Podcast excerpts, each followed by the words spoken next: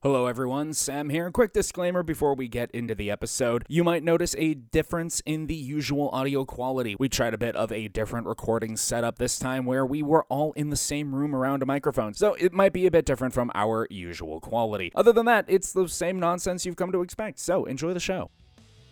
JoJo's Bizarre Adventure, written and illustrated by Hirohiko Araki. First published in Shonen Jump in 1987, this still running series is arguably one of the most influential cultural touchstones of Japan. But we're not reviewing JoJo's this week. And if that non sequitur threw you for a loop, boy howdy are you in for an interesting experience. Because this week, we read Scoob and Shag by Mystery Crew. We read pages 1 through 75. I'd tell you what arc that is, but suggesting anything in this acid trip is coherent enough to give names to the arcs, I feel would be a gross misrepresentation of the series. We had a whole lot of fun with this one, so stick around and enjoy the show.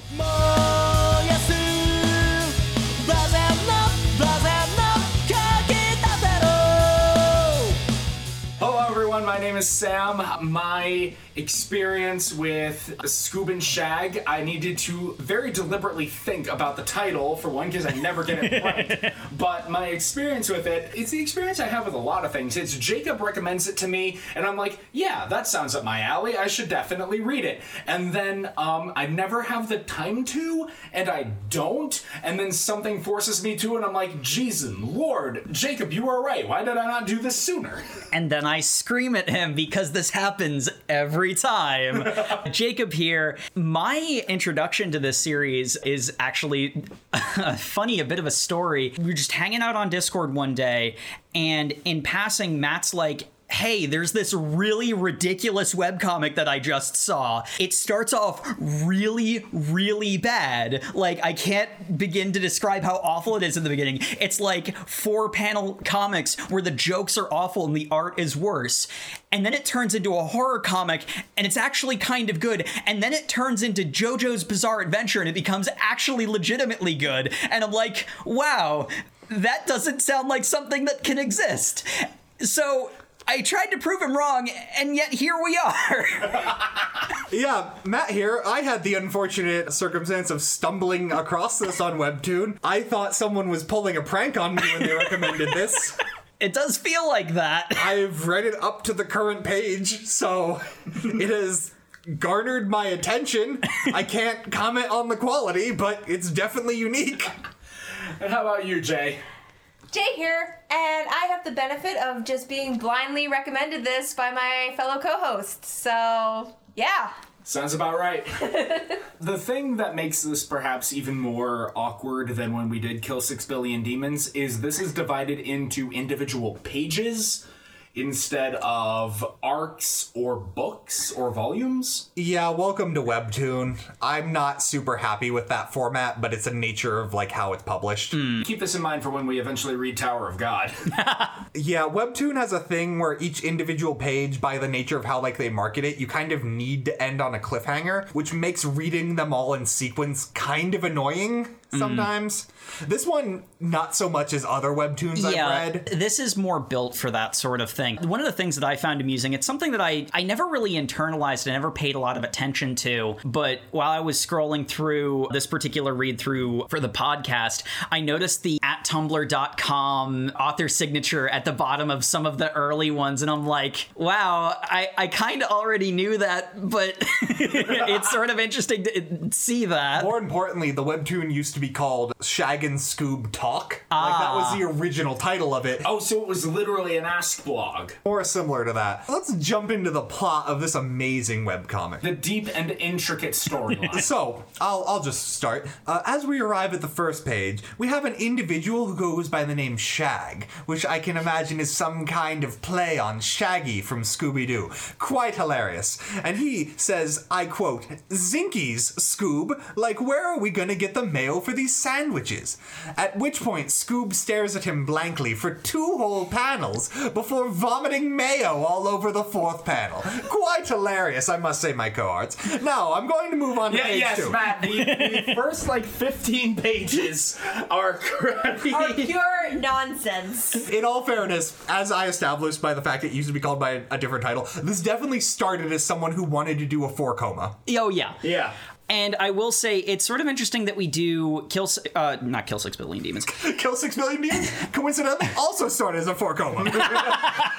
No, it started as a forum RP, but that's That different. been So it's actually coincidental that we did second part of Chainsaw Man right before this one because there's actually a bit of a comparison I can make between these two. There's a hump to get over with this.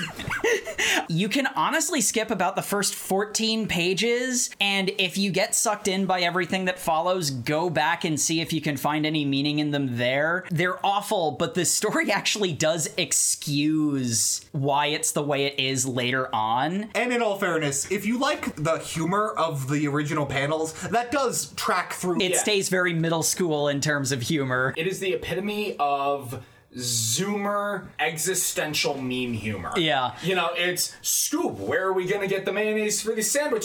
Vomits mayonnaise. mayo is Scoob's desire. Scoob, you want a Scoober snack? Rock you, Reggie! There's a sort of fun compare and contrast because Chainsaw Man is good from the start. It's just an acquired taste. So there's a hump to get over. And it's like, I didn't like that and had to do it for the podcast. Whereas uh, Scoob and Shag is something that I, I, I actually fell behind a little bit. I'm not quite current, but I'm close to current. Why is this that's actually bad? You know, why could I get through this? And it really comes down to the fact that this is so much shorter to get to the part that's easily liked as what- opposed to Chainsaw Man. See, what I was gonna say is that, Jake, you finally understand what it's like to be me in that you enjoy something because it's stupid. you finally understand what it is like to be me and have trash taste. the first 15 pages are four panel comics with self contained punchlines.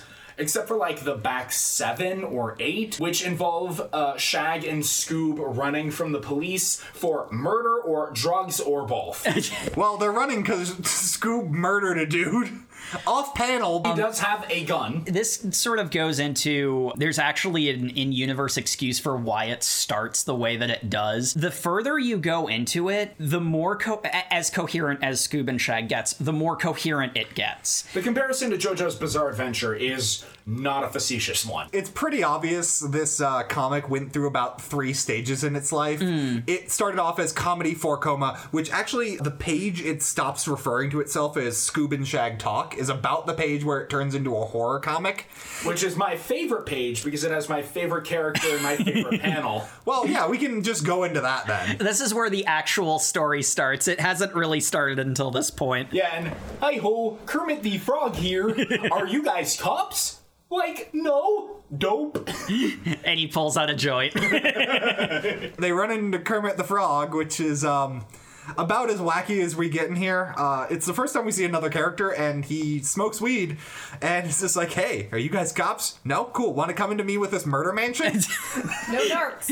No, no, Not allowed. the further that you get into it, especially once you actually move inside the mansion, the art actually also gets better because I cannot stress enough how awful the art is in the beginning. It is your just about to leave grade school, going into middle school self, drawing a Shaggy and Scooby Doo from memory. Yeah. You guys must have had horrible artists in like high school then. Yeah. Yes. Yeah. Jake and I went to the same high school. Yes. Yeah.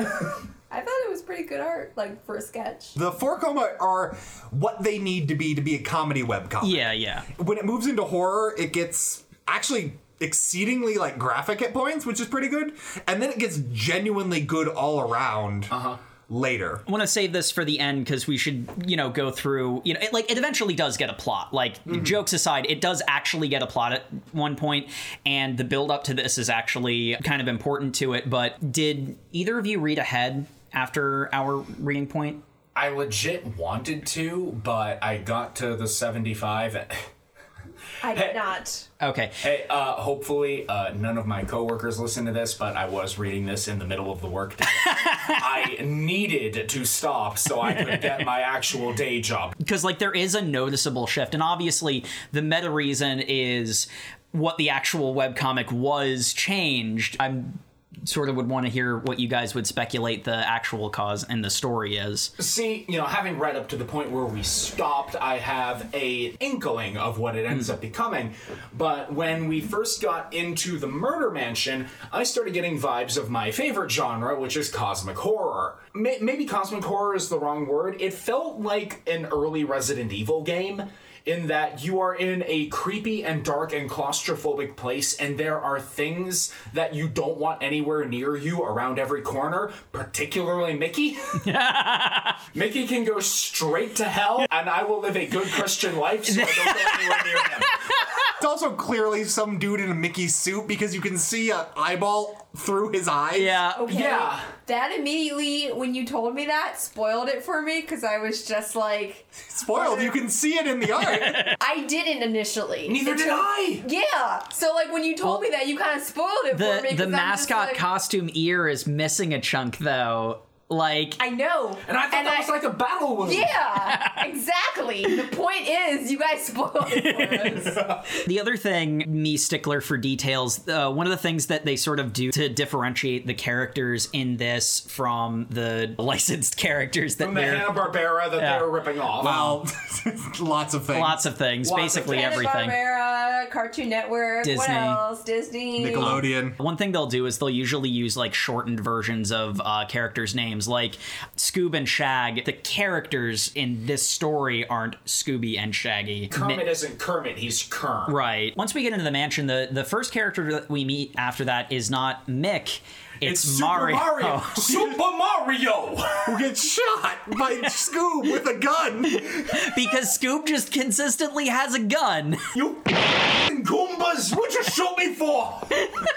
He does say that. and he complains about all the spaghetti sauce getting on the floor. And important detail for you lore hounds out there, but the M on his hat isn't there, it's a cock and balls. Scoob's uh, dog tag always had the essentially just a dick drawn on it, and that goes through for everything. Because once it actually gets serious lore, he gets stuck, he gets saddled with that symbol as being important. Or that's the one thing that keeps it still vaguely. Because even when it gets Yeah. serious, it's still a comic. It doesn't take itself seriously. Yeah, It- yeah, yeah. That's actually a distinction that I sort of need to make more often. I haven't done discussions a lot of people before. I usually uh, talk with this sort of stuff like with Sam, and we have very similar tastes and ideas about a lot of. So look forward to the Over Echo Chamber cast where Jake and I just agree with each other for an hour. No. Now on Patreon. the tone always stays very irreverent, but you know, it takes itself internally seriously. Like the stakes are real. yeah, yeah. Internally, the story is serious, but outwardly, it is obviously satire. I don't think we need to talk much about spoilers if we're jumping ahead in the reading that we did. Patrick Star from SpongeBob SquarePants shows up and starts talking about time paradoxes. Yeah. He says there's no time to explain, and then each subsequent panel is three paragraphs of the grandfather paradox. Yeah. I was just taken aback because I'm just like, this is like the first time I've ever experienced Patrick string like two sentences and just be like, have it be coherent. I think the joke is Patrick is smart is probably in there a little. There is actually also an in-universe explanation, but that's a little bit off. There is some fun lore stuff associated with that. We're still in the horror mansion though because Mario just got shot. Mario got last thing. shot. Mick arrives. Mick, air quotes, Mm-hmm. Which, arrives as we said earlier, I thought was pretty obvious is a dude in a Mickey in a Mouse costume. suit. Yeah. He's very obviously super grungy, Yes. disgusting. But I'm just saying, legitimately, to be honest, as someone who was not pre-versed in this webcomic, you did spoil it that for me. Well, I'm Matt. saying when I initially read it, I knew it was some dude in a costume. Because when we see Goofy, who appears, uh, he's Goof, right? Yeah, he's goof. But um, when he appears, he looks like you would expect Goofy to look, not somebody in Yeah. a Goofy costume. they sort of use the bad art as a plot point later on, but the art, I can understand why someone would miss that. I thought it was obvious, but I could understand how someone could miss it. and honestly, We're, we're, we're looking at it right now. It's uh, yeah, no, um, it is so disgusting and repulsive. and it's so detailed. It, it's super detailed, and it is Mick coming out of the shadow saying, "Oh, oh help you find your friend? Just And- follow me. Just follow me. yeah, no, he says, just follow me. And I screenshot that, I sent it to the Discord, and I said, I'd rather not.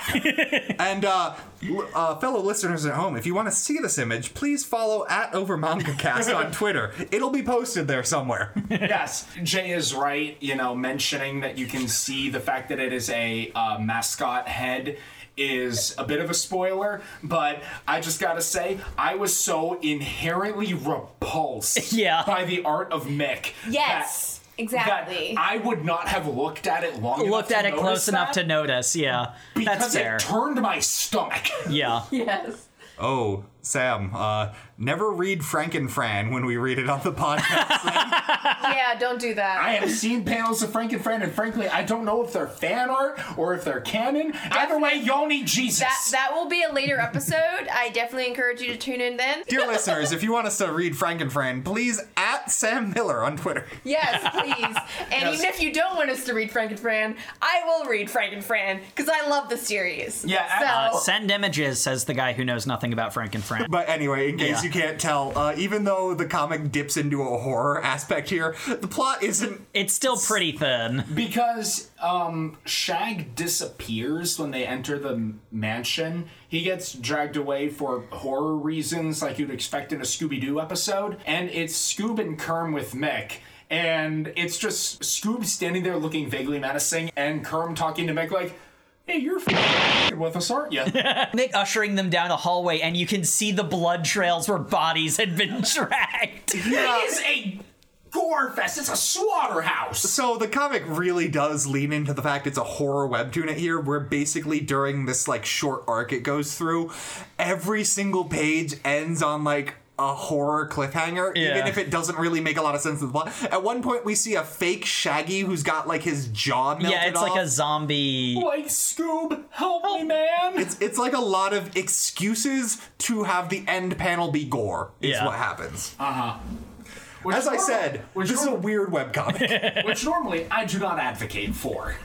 you know, it sort of does kind of work for this series in particular because like the whole time it's going through this the stuff is getting like more real and more detailed like there'll be less panels of someone who's like garbage outlined vaguely in the shape of a character and more people actually uh, reacting to it This is about the time that Shag meets up with Goof. Mm-hmm. Gorsh. They come across a big door with the similar Dick and Balls icon upon it, the arc symbol and Goof is coughing up blood because this is still a zombie comic. yeah Yeah. because this is still Sweet Home with Hanna Barbera Yeah. characters.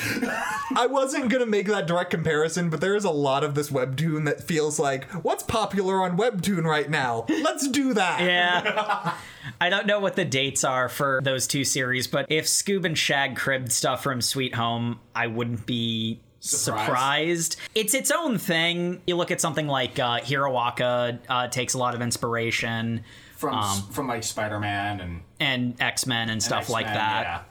Yeah. What are you talking about? Horikoshi never even heard of X Men before fighting. I don't believe that. The place that Shag and Goof go, they go into like a they go into a laboratory straight out of uh, Pokemon the movie. You know, it's full it's full of test tube Mewtwo's, except Yeah. it's test tube cartoon characters. Yeah. Meanwhile, Scoob, Mick, and Kerm they're really getting nowhere fast. Mick makes a comment about how the place like plays tricks on your mind and and is inclined to turn you around. Mick isn't trustworthy. If you've seen any panel with him, you should probably be able to guess that, but He's a dude in a mascot suit. I'm looking at panels right now. It's pretty obvious. yeah. saying things like, "Hey, follow me," and I'm like, "I'd rather not." they also come across he doesn't get named. I, It's I- Barney Rubble. It's Barney, Yeah. so I assume his actual name in universe is Like Barn, or but something. Well, what's the nickname Fred has for Barney? It's probably that. Yeah, he doesn't last long because he's doing the coughing up blood thing too, and uh, he turns into an eldritch abomination, the likes of which man Straight out of fathom. Bloodborne. Yeah. Right from the night terrors of Hidetaka Miyazaki. So to be fully fair, Barney Rubble appears for one comic before being the cause of every page needs to end on a horror sting, Yeah. where he turns into an eldritch flesh balloon.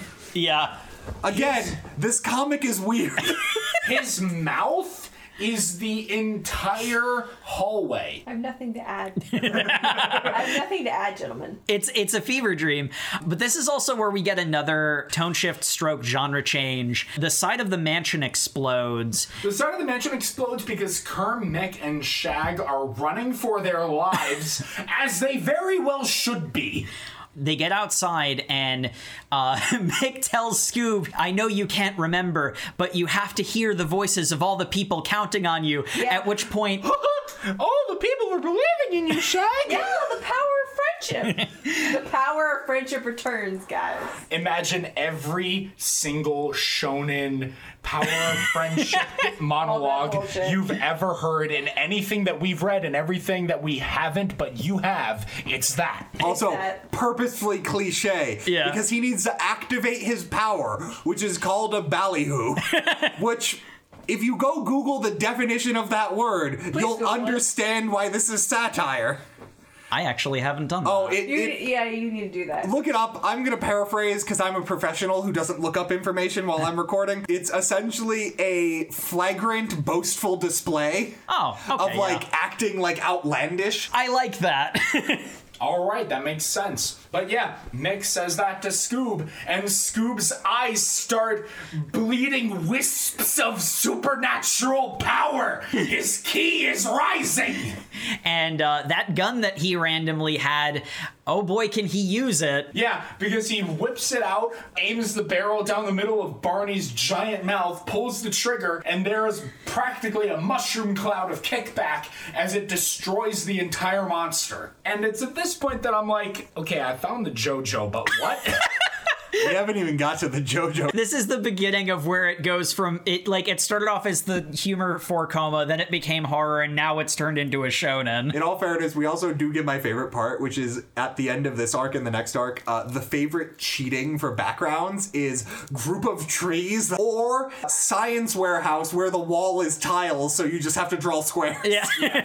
it's at this point that, like, while this entire fight is happening, that Shag and Goof are in the lab full of test tubes. And Goof has started coughing up blood, and he becomes one of these giant eldritch monsters, and Shag just runs, and he gets through the door Most of it. Mo- he get, he mostly gets through the door that they came through, but his arm doesn't, and the doors close and sever his limb. I will say one thing that I sort of find amusing since I read pretty close to current, they're not super consistent about how much of his arm he lost because how much of his sleeve is pulled up. Uh, Yeah, so Shag, as he was running away from um, Demon Goof at this point, his arm got cut at some point, and it's. We get a flash forward in a bit where it's bandaged up when he's in a hospital, but we did skip over the fight with Oh, that's Yosemite right. Sam. Yes. Who's only referred to as Sam, which Yeah. obvious. All great villains are named Sam, so. Hey! That tracks. Dang, Sam, you haven't convinced me that you're not one of the villains. This is the second time we see someone using a ballyhoo. He shoots Kerm he gets Kerm like right in the shoulder. right in the shoulder and uh, he shoots the gun out of uh, Scoob's hand. Do we get the name of his ballyhoo yet? No, we don't get that. Okay. Not until, uh, We don't actually get told what a ballyhoo is until Until Shag after wakes this, up. yeah. yeah. There's that brief scene, Scoob getting captured. It's one of those series that pulls you into the perspective of the characters. The reason why, like, Shockingly well. the reason why the audience has no idea what's going on is because the characters, generally speaking, have no idea what's going on. Even the people who actually know stuff don't They know are much. equally in the dark. Which we get that when Shag wakes up in In uh, the med bay. in the med bay. We get a, a nice big old exposition dump. From, uh. Yog! No, Yo- not from Yog, from Uh, Pop. Yog is is there- there when he wakes up. Yeah, though. Yog's there and takes him to Pop, who gives the e- exposition dump. Pop, who is Popeye the Sailor Man. And on the way, we get a huge bunch of panels of like, hey, you remember cartoon characters from the 90s? They're all here and they're all fighting a war. The explanation we get apparently, all cartoons are actually aliens. They made first contact by hijacking uh, TV. Um, It's less malicious than that. What happened Well- was they projected TV signals out. oh, and yeah. Earthlings picked up on and they enjoyed it, So they're like fostering a positive relationship and they're like, oh, these people really enjoy, you know, Antics. our antics. And from this enjoyment, they drew power. And this power. This is where we get the explanation of ballyhoo. yeah. As we are currently. yes, people enjoy these cartoons' antics and they draw power from it, and these cartoons become super, super. They become enthralled- JoJo stands. Enthralled by this and the power and influence they hold, and they're just like, yes, with the power. It, it's They're basically gods. Yeah, it's essentially D and D worship rules, where if people believe in you, you gain power, and some of them do start believing they're gods. But Yes. it's whether or not they actually physically draw power from the humans or the earthlings who worship them, or if they just get inflated egos. I think it's more I, inflated I, egos. I think in lore they say it's because people love them. inflated egos, or is there actually like a power? From what I understood from the reading, those who receive ballyhoo, if they get enough of it, people like Bugs Bunny or Scooby Doo. Bugs like is canonically just a god. Yeah. Yeah. Bugs can do whatever the f- he wants, and he's But- amazing. But there, there is a point where bugs ask the question, "Are you hearing them?" And it seems that if you get enough ballyhoo, you can you get a bit of an Evan Almighty situation where you, You start hear- literally hearing everything that your fans are saying, and that drives him mad. Which is why I'm kind of in the theory camp that in universe, this is probably like some kind of god energy, and they're getting like low key worshipped by these people. That's why they're hearing their prayers, Yeah. essentially. It is also worth noting that these tunes using the ballyhoo, that's what they call themselves, they don't fully understand ballyhoo themselves. They were in the process of researching ballyhoo when they made contact with another intelligent race, the Hanna-Barbera Martians, ultimately had to flee their planet because uh, the Martians had attacked them. Yes, the planet of Toontown. It's not actually Toontown. Yeah. it is Toontown and Function. It's not called that.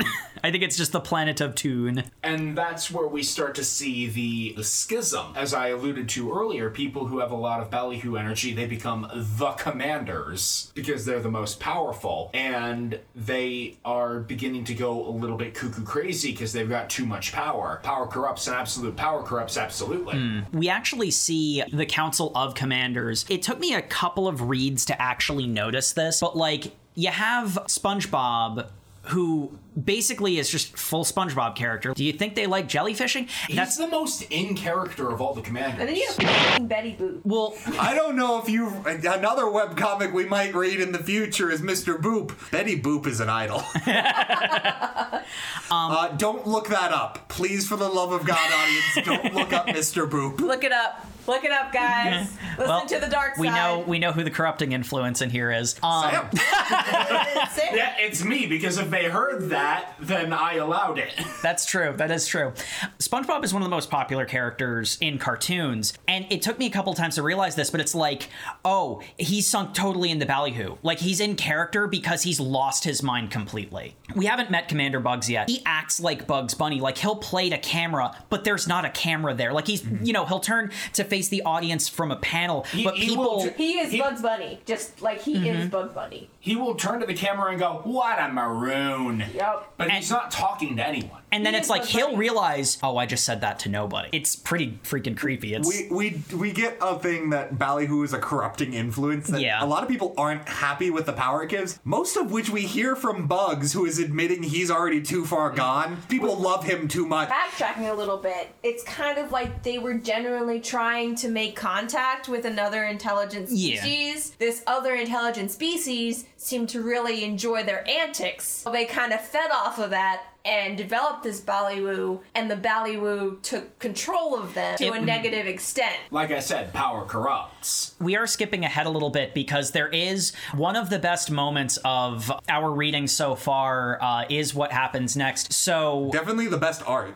yeah, Shag has woken up in the med bay. Yog has told him the bare minimum of what's happening. He's still doing the thing of saying a lot of proper nouns we have no context for. And yes, I understand the irony of me, the Kill Six Billion Demons reader, saying that like it's a bad thing. but moving on. And then we get Popeye, who gives his lore dump that we also then expand into. It all comes together. It's lore you get by the end of the reading, which, if you're a good listener, you've already done the reading. All of this is in service to catch Shag up to Scoob's been captured. Kerm by this point has recovered from his injuries. They have It's become a pretty good soldier. and they are going to go on a mission to rescue Scoob from the Martians and the Toons who have sided with the Martians. Do we have a training arc yet? Oh, well, this is the training arc. We have the training arc for um, Shag. Yep, and several weeks pass. It's not hard to critique Scoob and Shag, but I will say, Pop, I think, mentions in passing, weeks have passed and your ballyhoo hasn't. Shag grows a beard. Yeah. Even more than Demon Slayer, time has very little meaning. The important bit is while Shag has become a better fighter, he's not uh, manifested a ballyhoo yet, and Even though this is Shaggy, he is Yeah. part and parcel with Scooby Doo. So you'd think he'd have a ballyhoo. So Pop is saying if you don't have a ballyhoo, it's a bad idea for you to go on this mission. I know how badly you want to go. Because And we've seen a demonstration of ballyhoo, and that is a uh, a scouting party from the protagonist faction.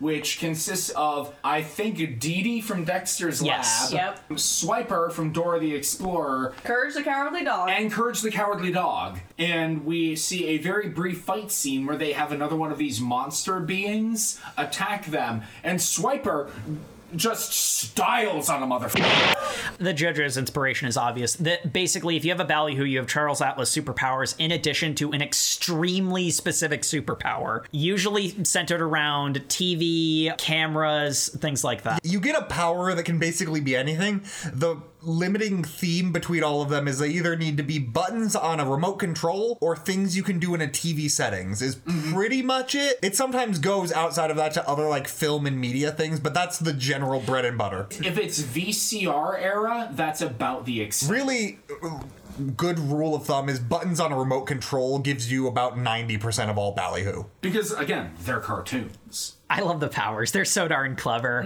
Yeah, Courage they're is like- is on demand and he can summon things. Uh huh. Well, he turns into things, doesn't he? He turns into a sniper rifle. I thought doesn't he fire the sniper rifle? I, I thought he turned into it because it's got his ears sure- on it it. has his ears, but I thought he fired. Oh, he fired it because it is him. Oh, and that explains it. So we're both right. Yeah, yeah, yeah, yeah. it was the dumber option where we were both right. Oh, yeah, we should have known that. It's what it's Swiper who has product placement. It- When- no, no. Uh, Kerm has product placement. Uh, Swiper is His is not named in the page I'm looking at. Oh, info is his power. Yeah. Right, right. Info. yeah, because he you hit- identifies the weakness of the monster for courage Yeah. to shoot. Yeah, because you hit the info button on your remote control and it brings up the info tab. What is this channel you're watching? I know I'm skipping ahead to the discussion questions, but product placement might be my favorite. Both for the meta commentary it allows and because I love summoning random things and doing what you can. We've demonstrated the base power system. We have shown that Shag is growing more powerful despite being lopsided with only one hand. In order to get into the rescue mission for Scoob, who by the way has been captured by the enemy and presumably tortured for information for weeks now, Shag needs to either manifest his ballyhoo or prove himself. Right now, I just want to apologize. I know it seems like we're jumping around a lot just trying to get the plot here. I want everyone to know reading this is not for the plot. It is a fever dream you experience. Yeah, no, this is the way it needs to be Yeah. relayed. That is the nature of the comic. You're staring into the face of madness, and it is a delightful ride if you're into that sort of thing. At no point does this comic seem like it should work, but it does somehow. And yet, you have spent the last three hours obsessively clicking next page. Yeah. The fight between Shag and Yog. is so good. It is amazing because Yog's ability, I forget what it's called. Uh, simulcast. Simulcast, right. Yog has the ability to copy another person's ballyhoo. really just stole that from Record of Ragnarok. You're Um, Eyes of God. What he specifically copies is he copies a physical object. That can be a person throwing a punch. Later on, he'll Yeah. uh, simulcast Kerm's product placement, and Yeah, they use it to build a barrier. Yeah, so like if you have an energy based attack as a ballyhoo, then he can't simulcast that. It ha- does have to be a physical thing. That's like Matt is grinning and snickering right now, but it's actually an interesting interesting Yeah, no, the- limitation as a power. Yeah. The powers are really well done for this mind-numbingly crazy the plot nonsense. sometimes doesn't deserve how much effort got into them. Uh-huh. But that's what makes Shag's fight with Yog so very interesting. Because everything Shag can do, Yog can do exactly the same and with more experience and more ability to apply it to a fight. So, how do you overcome that? Shag gets real clever on him and figures out that simulcast only works if you can see it. he does the JoJo's thing where he realizes this infinitely strong power has a mundane weakness that can be overcome by human means. Also, we get this really weird thing where Yog is constantly going like, "Boo boo, am I doing enough by you?" And Yeah. it's just like it's a really emotional thing, but because it's Yogi Bear And- talking about Boo Boo, it's not at all earned. So it's clearly supposed to be satire. Like I'm not saying this was badly written. I'm Yeah. just saying it's funny. yeah, It, it, it is satirizing the thing in shonen anime where a character will say the name of a dead Nakama and be like, Am I doing what you wanted me to do? Hey, boo boo. I know we're dating the episode, but we are recording this immediately after seeing uh, the Demon Slayer movie. and so, if you've seen the Demon Slayer movie, you know the last 20 minutes of it, you know what we're talking about. It's undeserved, like emotional scenes. and melodrama. fun- That's the funny thing. It hits the note so perfectly that even though, as Matt says, rightly, it's not earned, you still feel like, ah, boo boo, yes. it's kind of going back to something that we mentioned prior where it's satire but in universe it takes itself seriously Uh-huh. because you feel that this did mean something to Yog. It's just the fact that it's Yogi Bear and Boo Boo. Hey, Like boo boo, we're gonna get that picnic basket. It's not like you know anything about this character before Yeah. this fight starts. it's building up and it's really well done. He does the speech and it ends with Boo Boo, and there's the image of, of Boo Boo, and it's like it completely deflates. Which is also really funny because Boo Boo's drawn in like the original like Yeah. sketch comic style. When this fight for some reason cranks the art up to like eleven. Uh-huh. Meanwhile, we get, hey, Boo Boo, I remember you. And it's just regular drawing Boo Boo in the sky. It's just like, what am I looking at? it's it's amazing in that regard. And meanwhile, while this is happening, because this is a sort of a flashback current. I can't tell you how the timeline works between Shag's story and Scoob's story. Because apparently he was climbing around a vent for weeks or something. No. Okay, see what I think it is is I think it's the convention that happens in in stories like this where you have the present day of the heist is currently happening. Yeah. And the past of this is how we got to the heist. Yeah, yeah. And the real tension of the story is when those two things collide. Yeah. And in that regard, we have the how is the heist happening, and we have the shonen fight of Shag versus Yog, which is amazing to say. in in real life, that is a sentence I have said, and I will never not I will never unsay it. But a similarly amazing sentence is in the present of the comic, Mick has used his immense power to vivisect several characters in order to free Scoob. Yeah. Because Sam, Yosemite Sam, because of my name, we have to make this Yeah, we, we can't even say Sam and Evil Sam because they're both Evil Sam. we can't even say Sam in obnoxious caricature Sam because but yes, Sam, being a classic shonen villain, is like, huh, this power is very interesting. I need to test it for myself. And so he is drawn away by that. He is entranced by the power of his opposition and he needs to go test his limits. then we do get a name drop of air quotes Mick jump cut. You want to find your friend? Follow me. I'm I'm really not sure mascot Mickey Mouse is using the Mickey Mouse voice. Nothing indicates he's Yeah, not it's- super creepy. That's well, well, he but in his speech bubbles he go he, he does the "Ha-ha." yeah. oh, well, fair. And well, I think that's sort of the point where Well, it's it's like, like- it's a really unconvincing Mickey Mouse impression. It is, but it's like you see the two round ears and the round face, which is the classic Mickey logo, and you see haha. So you go haha. Yeah, you, you do the voice. The reason why Sam knows that uh, something is going on, I don't know what's going on. the other one, the person that not Mick had sliced in half with his ballyhoo was Droopy. Droopy, yeah. He had a scouting ballyhoo. My ballyhoo is direct to video. it allows me to see everything and make my vision a TV screen. What Droop had seen was uh, the team to go out and rescue Scoob. So Sam intercepts them, and we get, honestly, I think the best fight in the entire thing. Such a great fight in uh, Pop versus Sam. And that is It is amazing. and it's motivated because Sam kills Heathcliff. No, not Heathcliff. Um, Felix the cat. Oh, was it Felix? Yep, Felix, Oh, yeah. right, it is Felix. Yep. Yep, Dee Dee's there crying. He shot the le- like bottom half, half of him off.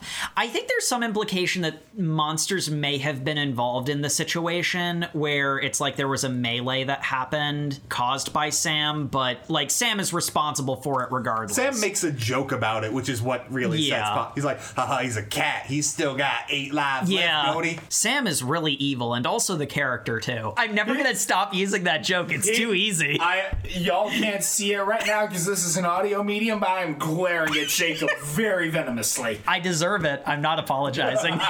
Yet Sam versus Popeye. Or Pop. I got Sam versus Pop. I gotta Yep. name them by their non-copyright avoiding names. He's amazing because Sam's ability is I forget what it's Infrared. Infrared, right?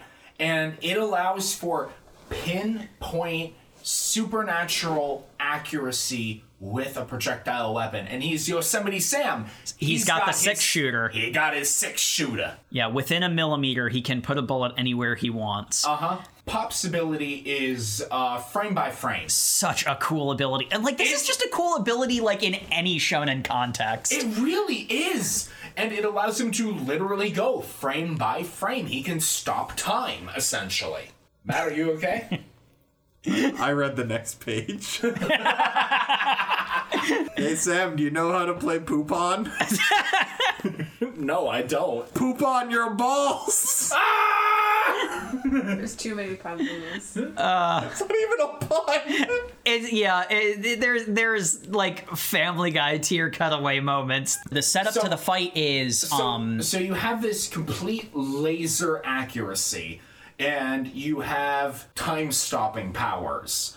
The amazing thing is because of the limitations of both Ballyhoo, they don't cancel each other out. They have to play around each other. Yeah. It's set up so brilliantly where you have the first bit of the fight where it's introducing what the powers are and what they do. Uh, Sam uses infrared and he fires off a couple of shots where we get introduced to Pop's ability frame by frame. The art is really good here too, and it shows him dodging the bullets. By and he lands this between. by moving between them and he lands this like epic punch that throws Sam into the ceiling and it's like my ballyhoo counters yours perfectly. At which point Sam points to behind him to where D was. Wasn't aiming at you. yeah and he's placed shots around her. Next one won't miss. It creates this amazingly tense atmosphere.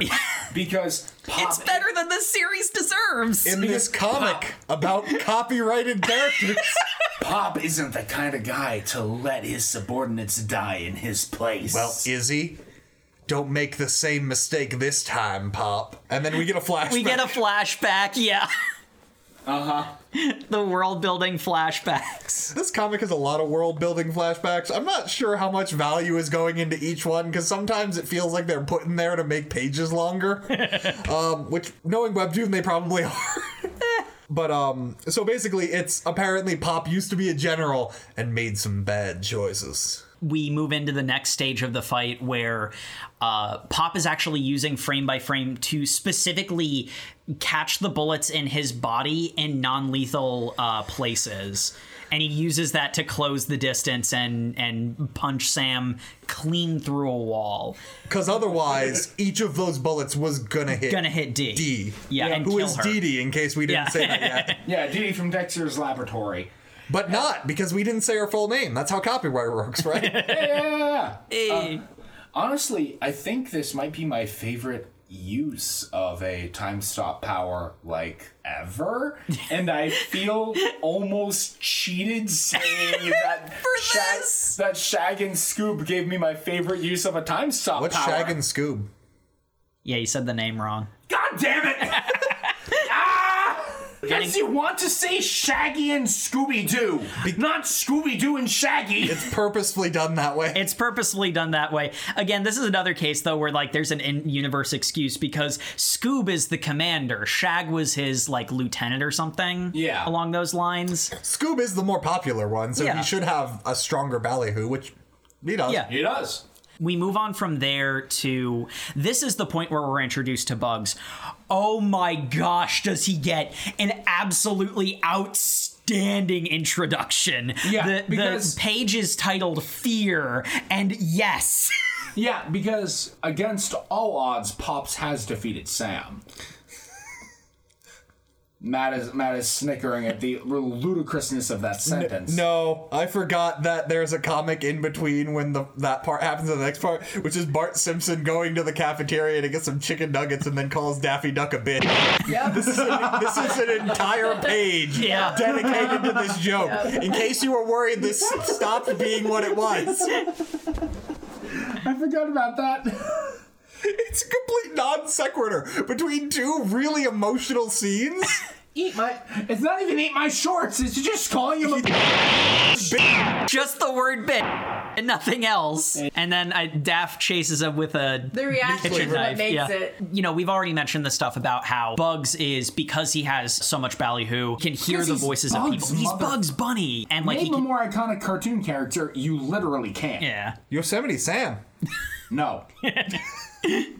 the fact that he's very clearly unhinged, he's not actually just Bugs Bunny. He is the character in this story, but it's like the fact that he's so unhinged that the Bugs Bunny character is leaking into his speech makes him even scarier. And there's just like these amazing shonen glamour villain shots of him as he summons his ballyhoo, Dead Air. Which is ballyhoo that gives me the greatest visceral sense The of amount, terror. the amount of art they put into Bugs unleashing dead air is ridiculous. Like it went up to eleven. Bugs releasing dead air goes up to like fifteen. Like they were like, this is a solo piece. And y'all know I'm Radio Man. Dead Air is the most viscerally terrifying name I've ever heard. Ah!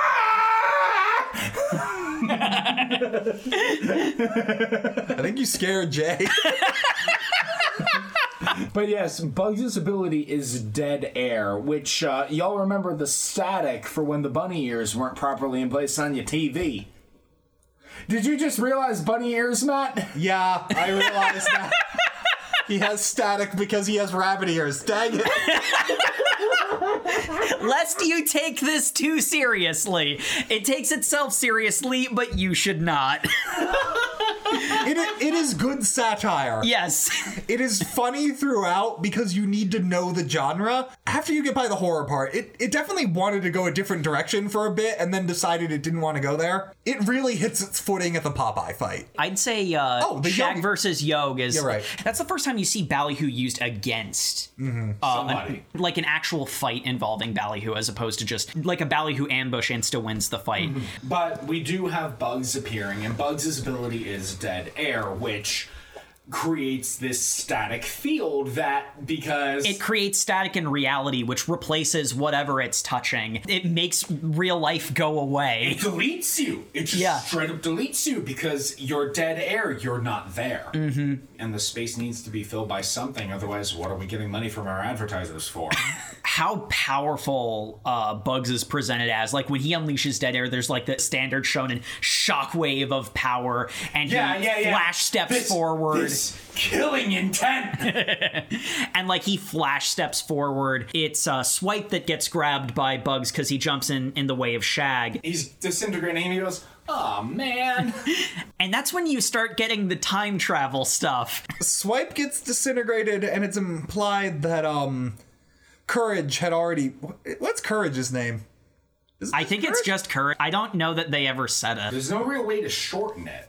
I get. I guess Swipes always just refers to him as "Hey you," and he's the only one who really talks to Courage. They avoid using his name. Gee, I wonder why. But no, they both get disintegrated and appear in the past. I'm pretty sure the implication is that Pat's ballyhoo, which I don't remember what it's called, but it's he can travel through time. I don't Yeah. think we get told it now. I think It's that's a. perfect foil to Pop. Hmm. The way that it's initially presented, It seems like they died it seems like they died and went to heaven because they went to the simpler time when they were when they were happy. when they were happy together. And you know, it's courage walking into frame as Swipes is appearing there and saying, "Got you too, huh?" And Swipes going, "Oh man, yeah." I think they think they're dead, but I think what actually happened is as dead air was consuming them, they were pulled out of that moment in time by Pat's ballyhoo. This is where we get a bunch of the flashbacks that actually mean something. Yeah. Pat's Ballyhoo, by the way, is rerun. Oh, it's rerun. Okay. Rerun. It gets mentioned in the block of text where he starts explaining the grandfather paradox. So I'll forgive you Yeah. for maybe skimming that bit. It's Patrick Star from SpongeBob SquarePants. Of course, he fucking has rerun. This is another case where it's like mentioning it's like, wow, Patrick Star is stringing two coherent sentences together. Yeah. This is another case where I think it's a matter of like the ballyhoo is corrupting his mind and making him act more like the character from the show. He might have been a physicist in Toon before they discovered ballyhoo, mm. but now he's blending into the character that he plays for the humans. It really do just be like three pages of them explaining the nature of the grandfather paradox. We do get a bit, especially going forward, where the webcomic just decides, hey, did you want to read a novel for a few panels? Did you want to seriously consider and think about time travel? Didn't fucking think so. All right, here's us pretending to do that. Now just suspend your disbelief again and move on. There's a lot of times where you see giant blocks of text where if you start reading, you're like, I don't think I was intended to read this. because it's not internally consistent. It's not like formatted like you're supposed to read the whole thing. Again, the complete opposite of Kill Six Billion Demons.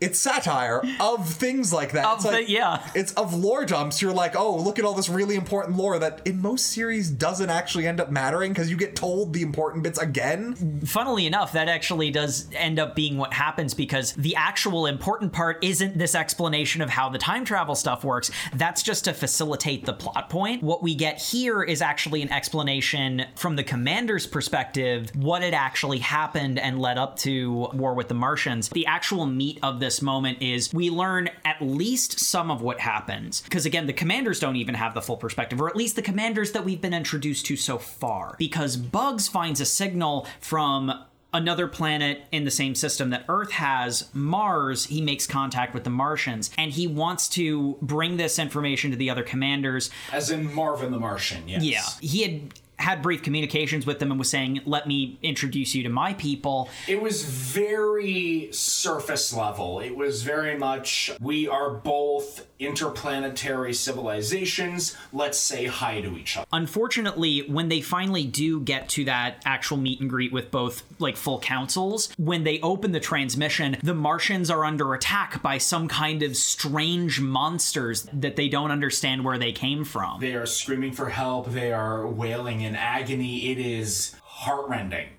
for everything that this comic can do to make things Yeah. heartrending. And it's like this attack gets blamed on Toon, and that instigates the Martians to flee whatever was attacking them to go to Toon. I know more of the story, but it presumably revenge. The Martians blame Toon for these monsters for some reason that does a lot to catch us up. And like you you see a lot of um you know and this is the case where like some of the pathos is actually earned because bugs's character is really well done. He's empathetic he's pragmatic um but like he cares about people and he tries to help at every turn and yet everything goes wrong. The ballyhoo is creeping into his mind and you can see how he gets to the place he is in the present day Which I, I should point, this flashback is being intercut over. It's about like a page of flashback, a page of Scoob and Bugs having a real epic fight. Yeah, mm-hmm. an amazing anime fight. It doesn't, I don't think, use the powers as well. It's one of those like action set piece. It's a set piece to stop you from getting bored of a lore dump week after week after week. Yeah, So it doesn't have the same joy that the Popeye versus or the Pop versus Sam fight had. They're the centerpiece. They're explaining the fight going along. Yeah. So you're having that like mental battle alongside the action set Yeah. pieces. This is the action set piece to go with the like deep Yeah. lore dump. This is Well, like even if- multiple weeks of webcomic Well, releases. even if it wasn't multiple weeks of webcomics, the other thing that this does, and part of the reason why I say the pathos is so earned, is the talking in the fight isn't discussing strategy. It's Scoob has lost his memories. And we see in the flashbacks, Bugs and Scoob were extremely close friends. Like they were like brothers. And Bugs is out of his mind violent crazy, which is not great for a friendship. Scoob has amnesia. It's not great for a friendship. They're on opposing sides for almost completely circumstantial reasons. Like Bugs has more motivation because But- he feels responsible for what happened to the Martians, so he's siding with them out of guilt. But they are fighting for reasons beyond either of their control for how godlike they are. and and to some extent even their understanding because they don't really totally understand how they got here. There's a moment where like Bugs is in total control of this fight because he has all of his memories. He knows all about how to use his ballyhoo. He knows Scoob's ballyhoo the way that you would know someone that you fought shoulder to shoulder with. You know, Bugs keeps asking, "Why are you hesitating? Why won't you go all out?" we haven't mentioned Scoob's ballyhoo. It's channel. It yeah, it's a really cool power. I also think it's in canon one of the strongest ballyhoos. yeah. He, he can infuse ballyhoo energy into any weapon to make it monstrously more powerful. Yeah, it is both, and it's both physical and energy, so it has very few weaknesses. I think the top three, at least as far as I've read, the top three are Bugs, uh, Scoob, and a character that we will get to at the end of where we read. And the thing about Scoob and Bugs is, is they actually cancel each other out. Yeah. Like he destroys everything. Scoob puts energy into everything. Yeah, and, and it's like dead air is absorbing the ballyhoo energy, but the ballyhoo energy is constantly being produced. So that's why, like, Scoob had the gun. And it's like that's the reason why in the earlier bits he's pulling out a gun at random, like in universe anyway. Yes. he's not Scooby Doo with a gun. He's Scoob with something that he was carrying from his commander days. It's very clever paving over some of the, the dumb in the beginning. It's just So- explaining the. Yeah. But it does lead to the moment where Scoob is on the ropes and he's about to be defeated. And Bugs is like, Why are you holding back? Why are you hesitating? And Scoob says, I don't know. Well, he says Right, row, row, but yeah, row, row. I feel that though. It's Like this emotional moment of you know this is your friend, you don't know why, but you can't harm them. This comic is earning things it doesn't fucking deserve. Yeah. it's interesting. Once you get to Shag versus Yog, at that point, I don't really have that much of a problem recommending it because, like, even when it does dumb things, it's to remind you that it's a parody. You'll occasionally just get an entire panel of a joke, which we have one coming up, which I really want to talk about because I love. I believe it's at, at this point, the fight kind of gets derailed, right? It's kind of a little hard to keep track because you've still got that flashback happening. Yeah. Uh, it's kind of hard to follow. I'm not gonna lie. This webcomic's a fever dream. You just want to enjoy the ride. There's chaos within the fighting. The webcomic is also inherently insane, and also it's just fun, so. I'm just gonna say it. This webcomic is perfectly paced for you and the boys having drinks. putting this up on the big screen and clicking through the panels while you're continuously drinking. You go from sober, the stupid panels, to kind of buzzed, the horror comic, to smashed in the shonen mangas. it is perfectly paced in that regard. So at, at this point, we cut back to uh, Shag with Mick. Intercut. We, we kind of don't get that story updated for, I think, about 15 to 20 pages at this point. So if you forgot this happened, you're forgiven because that was probably about like 15 weeks. Mick got Scoob out of the like torture chamber and they were crawling through the vents Metal Gear style. And then Scoob fought. Uh, wait, hold on. Yeah, why is Mick with Shag? Okay, so yeah, this actually you can track what's going on. It's just it's Scoob and Shag. So why are you? I dedicated the brain power to this because I'm insane. um, so what happens is when Mick and Scoob are together, we find out basically at this point that this Mick is even more duplicitous than you realize, and you already don't trust him. He specifically gets Scoob out and then sends him towards the fight. Meanwhile, because Shag had had said something that set Bugs off, Bugs was going after Shag, and that's when Swipe jumped in the way to protect him and told him to run. Guy in the Mick costume was orchestrating, basically using um, Scoob as a distraction for Bugs and getting Shag away from everyone else. We get a really funny scene where guy in the Mickey costume goes like, "Give me the thing you got earlier from Goofy," which was a picture of Goku, which was very clearly a joke. Yeah, I forgot about it. I forgot about it. It's a- picture. It's a picture of Son Goku framed saying, This will show you the way. Which, like, even in universe doesn't make a lot of sense. Because These are all Western cartoons. This is Hanna Barbera. This is Cartoon Oh, I- Network. I- Fox. I mean- there's no anime in this. I mean, the lore of what we then get told was that a key card had been hidden in the frame because it's like. Why? Why?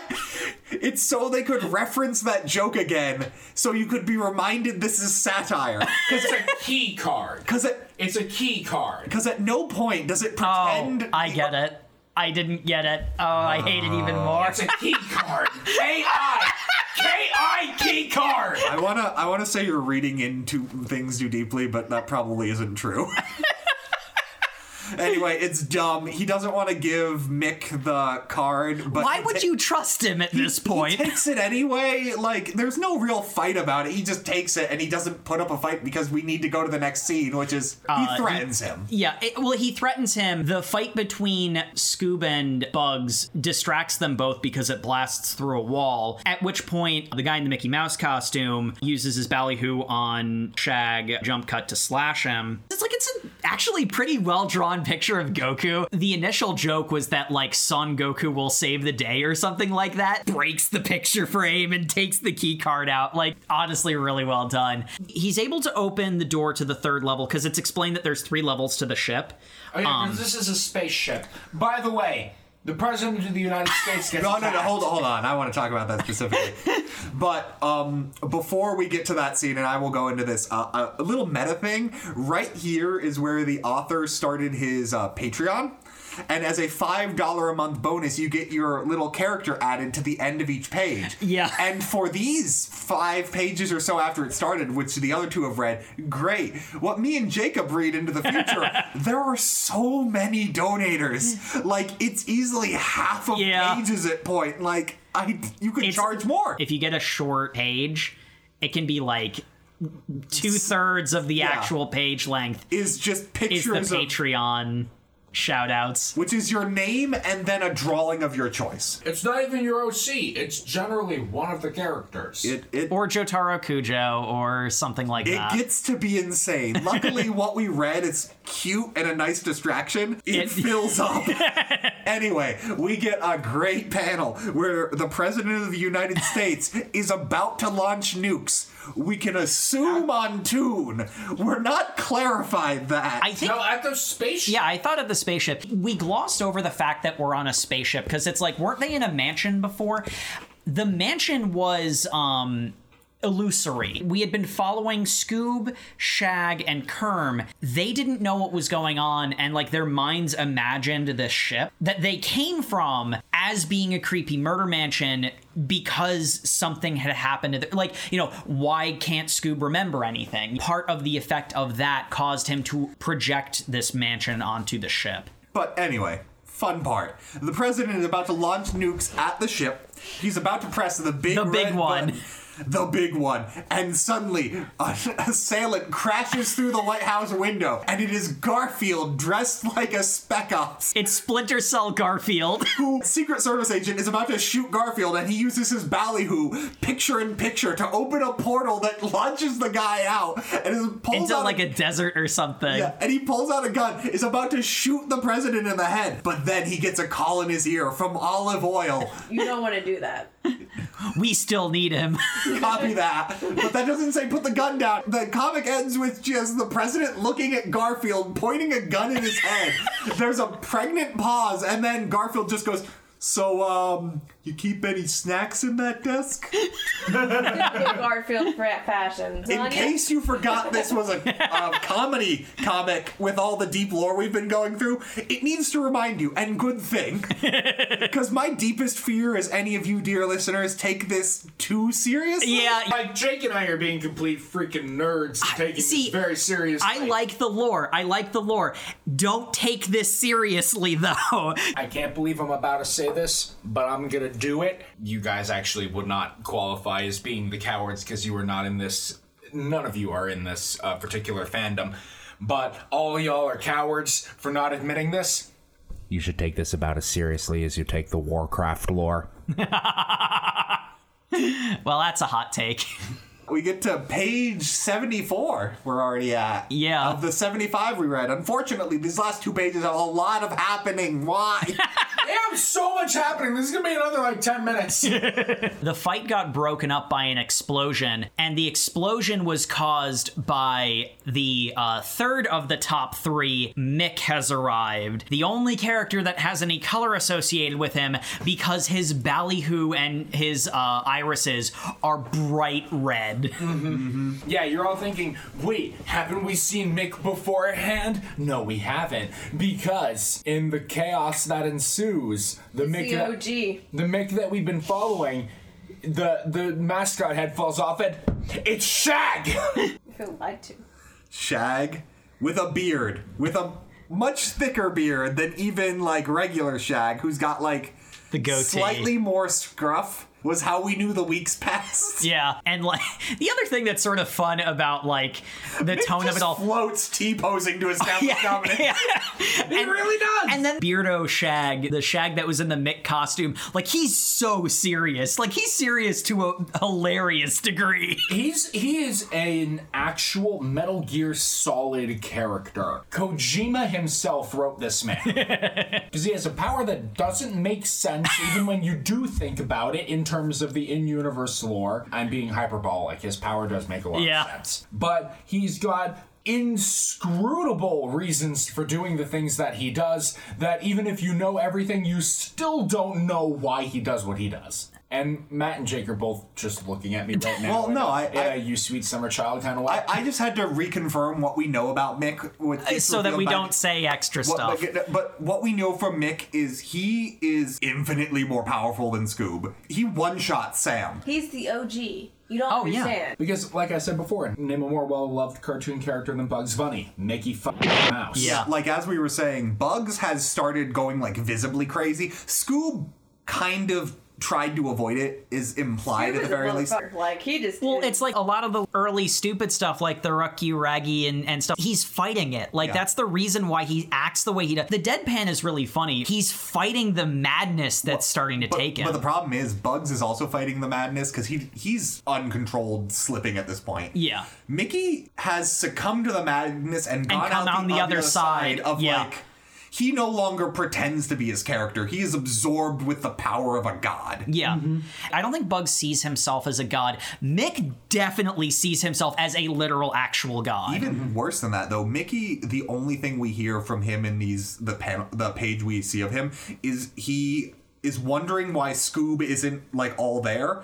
And then the only other things we hear him ask is, can he still hear the voices? When he found out Scoob had his memory taken. away. Yeah. Because that's all he cares about is the endless chatter in his head stopping. So don't buy Epic Mickey for the week. I think uh, everyone did that for us. We're introduced to his ballyhoo power. Power is everything, Shag. Without it, you can't protect anything, let alone yourself. That is the end of our reading. That is the end of the reading. Basically, the point where we leave it off at is Is the Shags are about to fight? the Shags are about Shags to fight. are about to shag.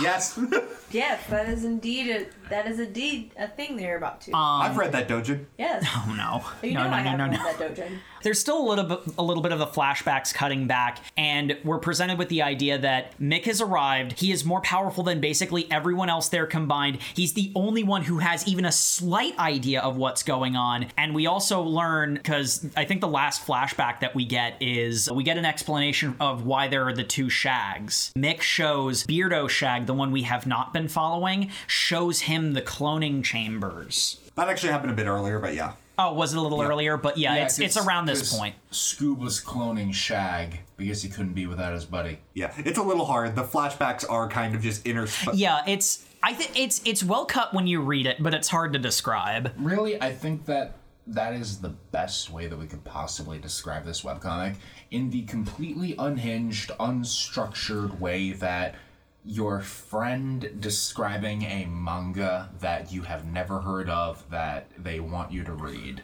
That is actually a hundred percent.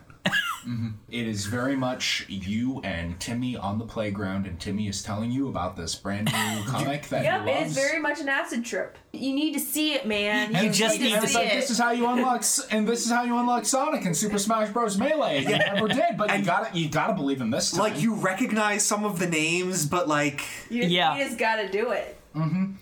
and honestly, that's kind of what I love about it. it is that level of just complete nonsense. It makes sense, but it is complete it, nonsense. it makes sense in the fever dream of consciousness you're in. Yeah. Uh-huh. It Looking at it from the outside, you realize, wait, what just happened? And it's like trying to describe it, you realize how insane it is. Just- Bottom line, everyone needs to read this. Yeah, read we- it. we if you haven't read it, you need to go read it right now. it's free on Webtoon. You Go- have no excuses. read it. There's no reason not to. We've been sitting here for the past however long describing it, and we once again fell into the state of consciousness required that to read this comic. I guarantee when this episode of the podcast actually comes out and all of us listen to it, we'll be like, "What the?" F-? The madness of Ballyhoo has taken us all already. It has, and that's a good lead into our discussion questions. yes. My friends, if you had a ballyhoo, what would it be and what would it be called? I have mine. Okay, Jay. Okay, Jay, Mine go. is entitled High Contrast. Ooh. Mine would specifically be introspective to your most poignant strengths and weaknesses. And you would obviously be able to utilize your strengths to usurp your opponent, but you would also have to simultaneously combat your, Your weak- weaknesses. your weaknesses would be magnified. Yeah. That's really cool. That's interesting. I like it a lot. I I also have a Ballyhoo foreshadow. Ooh. This Ballyhoo, when activated, it creates a duplicate of the user unstuck in time that's just slightly ahead of them. So if you throw a punch with foreshadow, it's not like, you know, the foreshadow can throw the punch and then you can like do something different. It's it's unstuck in time slightly ahead of you, but everything hits double. It's like this illusory shadow. So the weakness of it is it telegraphs your moves more, but it makes you twice as strong. Uh, you hit twice as hard. Dark I- Souls boss. yeah.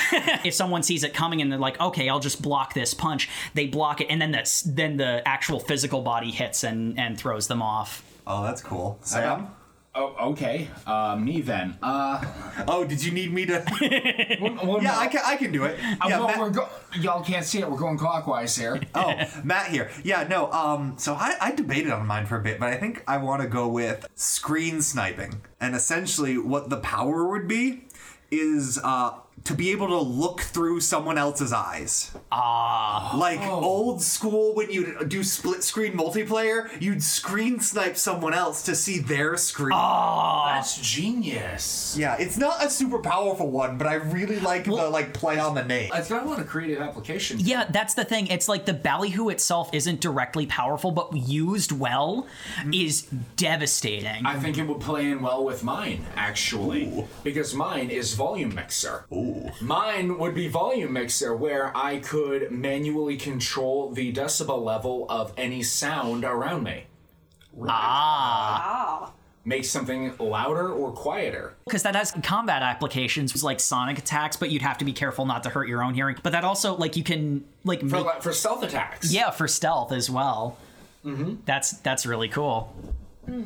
Yeah, got to get in that audio editing. So uh, that is the Ballyhoos because uh, Um, I- this is this is a great comic in that regard for, For coming up with Hey, powers what and would, stuff. What would your power be? Um, though I would, I, I also would like to know uh, what was everyone's favorite ballyhoo in the comic that we saw, Split frame. uh, frame frame by frame. Frame by frame. Yep. Um, okay. Popeyes. That is just a really good power. I like that. I mean, it had to be like definitely framed in the fact that Popeye was like, you know, an old school like character. The fact that he was kind of like the quote unquote Gramps Yeah. Yeah. When it comes to Ballyhoo, like I'm personally more a fan of like the name being really like a good fit, Clever. rather than just like a, this is a TV name and a cool power. Yeah. So um, Garfield's picture in picture, it's what it says, and that's a really cool power. Uh, a close second would be uh, Swiper, uh, no, uh, Kerm's product placement. Yeah, He's that's a great one. I was gonna say. I guess I just like weaker powers. Actually. Well, I, Well, I was gonna say. the cool thing about weak powers is that you have to apply them creatively. Well, yeah, And that's that's, and that's exactly what I was gonna say. That's why I like Kerm's product placement so much because there is so much fun you can have with that sort of summon anything ability. Mm-hmm. Like buying more Diet Coke. Because Diet Coke is definitely something that we should be advertising. Or Beppis, yes. yes. It's the MacGyver effect. It's a thing appears in your hand. What the hell am I gonna do with this? Oh, I can do that. Yeah, creative applications. I really love frame by frame, and I honestly like channel a lot. It's so simple, but like. It's just really cool, but I think my favorite. It may have a, be carried a lot by the art that's associated with it, but Dead Air is so cool. Yes. Agreed. Dead that Air would is. my second. well, I mean, I guess Mickey's power isn't what makes him red. It's that he's so overwhelmingly Yeah. It- It, powerful. it's, it's it's because he's Mickey. Like, are you really are you really gonna come for him? He's like, some kind of epic Mickey. yes, yes. By the way, So in case definitely people play haven't that bu- game. bought It's Epic definitely Mickey worth for- it. You have not played Epic Mickey, Jay. Nintendo sponsor us. We'll simp so hard. Send me Metroid Prime 4, please. However, Nintendo, since you're not currently sponsoring us, don't play Epic Mickey. It's a waste of time. Wow, way to get us not sponsored. Nintendo, if you want us to remove that audio clip, you know what you need to do. The interesting thing about Matt and I having read to Matt's current, I'm close to current. Coward King is hmm. a named arc that comes next, explains almost all of the mysteries in the series, and it reframes a lot. So I'm sort of curious as to what your guys' take on some of the mysteries associated with the series, like where the monsters came from, uh, and Shag's amnesia, stuff like that. The amnesia is not as important to me as the monsters. I really want to know what the monsters are because they seem to be the overall driving force of the conflict between all of the different planets. They are the thing that has caused Toon to be abandoned. They created the conflict with Mars, and now they've been brought to Earth, and they can seem to affect people from those worlds. And I want to know what in the goddamn hell is up with that. that is the mystery I most want answered.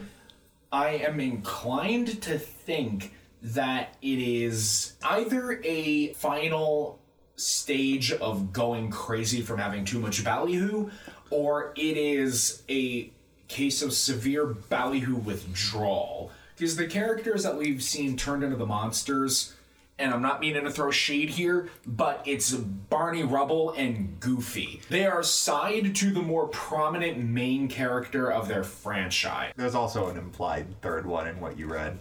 But I, I don't, okay, I don't remember. Who was that? Hey, boo boo. Oh yeah. Oh right. Yeah. Oh. Another, another sidekick to go along with your. Yeah, yeah, another sidekick to go along with my theory. So somebody who tangential to the flow of Ballyhoo, who is Main characters get most of it. yeah, basically the green-eyed monster. Hmm. I'm just giggling off of. So I equally want to know kind of more about the monsters that are foreshadowed, kind of what their deal is. And I kind of have to kind of lean off of Sims build and just assume that it has something to do with the side characters. I don't know. I kind of feel that, in a sense, the main characters almost absorb not only the um, influence they receive from the Earthlings, but they also like kind of absorb their side characters. I I don't I don't see it as an entirely positive relationship or really conducive to anything. I just see it as all and out corrupting, top to bottom. It, it's just not a good look. It really, it really isn't. I don't. I, I don't mean, some of this is like the amnesia playing into it and things like that, potentially nefarious plots. But like Scoob and Shag, like they clearly care a lot about each other. They're clearly wi- like they're willing to die for each other. But there's a lot But there's not with a their power relationship. imbalance. There's Yeah, not yeah. a power imbalance. They're like, Yeah. we're friends. You get in a lot of shit. I get in a lot of shit. But I'm not trying to like one up you. Yeah. And Yeah. become the next whatever. There's also like tension in that relationship as well. Like it's better than for others because they're not, you know. But do Yeah, they even? but- But, do they even becomes- realize where the tension stems from? Right. I mean, Exactly. it, it's kind of like there's tension, but where does it originate? Yeah. Yeah, yeah. Why are there shag clones? That's an interesting question. clones, and why is why I'm- is Scooby such a mood? I'm just saying- Why is Scooby such a dick? I'm just saying, when you have danger-prone children, you just get a bunch of clones. that part of his memory completely wiped and he's just a dick. But even if you were to ask Scooby in this universe, why is he such a he he genuinely can't answer that question. Scoob's kind of a dick in the flashbacks we saw, in all He honesty. just- But I Scoob mean- in the flashbacks and Scoob in the present don't seem all that different. Hmm. I think he is nicer in the flashbacks, but He's also in a more professional setting. yeah, yeah, isn't that he? is that is kind of the difference, isn't it? He, he does make fun of bugs like they're going to go. He's going to like mess with him once they're off duty. Yeah, yeah. But is that why he's the focus? Because it seems like whether you are, you know, the enemy or the ally, you're kind of all focused on Scoob. And is the reason why because he is the one who's the most resistant to this Ballyhoo, this this conflict. Is he just the most neutral party? Um, I, I He think does seem to be the commander with the most power, but the least corrupted. yeah, relative to the I think madness. I think the implication you can at least go off with what they read is something to do with the memory wiping because that's what Mick thinks. Mm-hmm. Is he had his memories? Did that make him stop hearing the voices? Like that's what Mick cares about. yeah. But anyway, that's Scoob and Shag. Yeah, we can keep trying to Yeah. unravel this yarn It's- ball. Bottom line, would we continue reading? Absolutely yes. Yes. Because I want to know what this fever dream. I want to. I want to. I want to continue on where it goes. Yeah, I need to wake up from this nightmare! No, I don't want to. and and in a weird cross pollination, me and Jacob have the same opinion on this. When normally we have diametrically opposed tastes. Yeah. But we both coincided on Shag and Scoob, which is so weird. because Scoob What's- is a mood. what's Shag and Okay, can Oh, we dang it. disagree on that? We both like Scoob and. And as it was last time, we once again go from a confusing webcomic into a bit of a popcorn read, though it has been many years since I have read this. Next week, we will read Fruits Basket. Who is ready for some rom com? I love it. I'm ready for some I'm ready. rom-com. So, as always, um, follow over MangaCast on your podcasts, uh, catcher of choice. Uh, leave a review. We really love hearing from you guys. Um, Go ahead, subscribe. Uh, follow us at uh, Over MangaCast on Twitter. You'll get to see our memes. Uh, you can see those pictures I said earlier. The Shag and Scoob week. A lot of good images. The madness needs to be seen to understand. Share with your friends. Share with your friends. yeah, because if you like this and you have friends, they probably like it too. Mm-hmm. And if not, I mean, it makes them think. If not, you have better friends. You're doing That that is that is how I'm told friends work. Yes. Good night, everybody. Good night. Good night.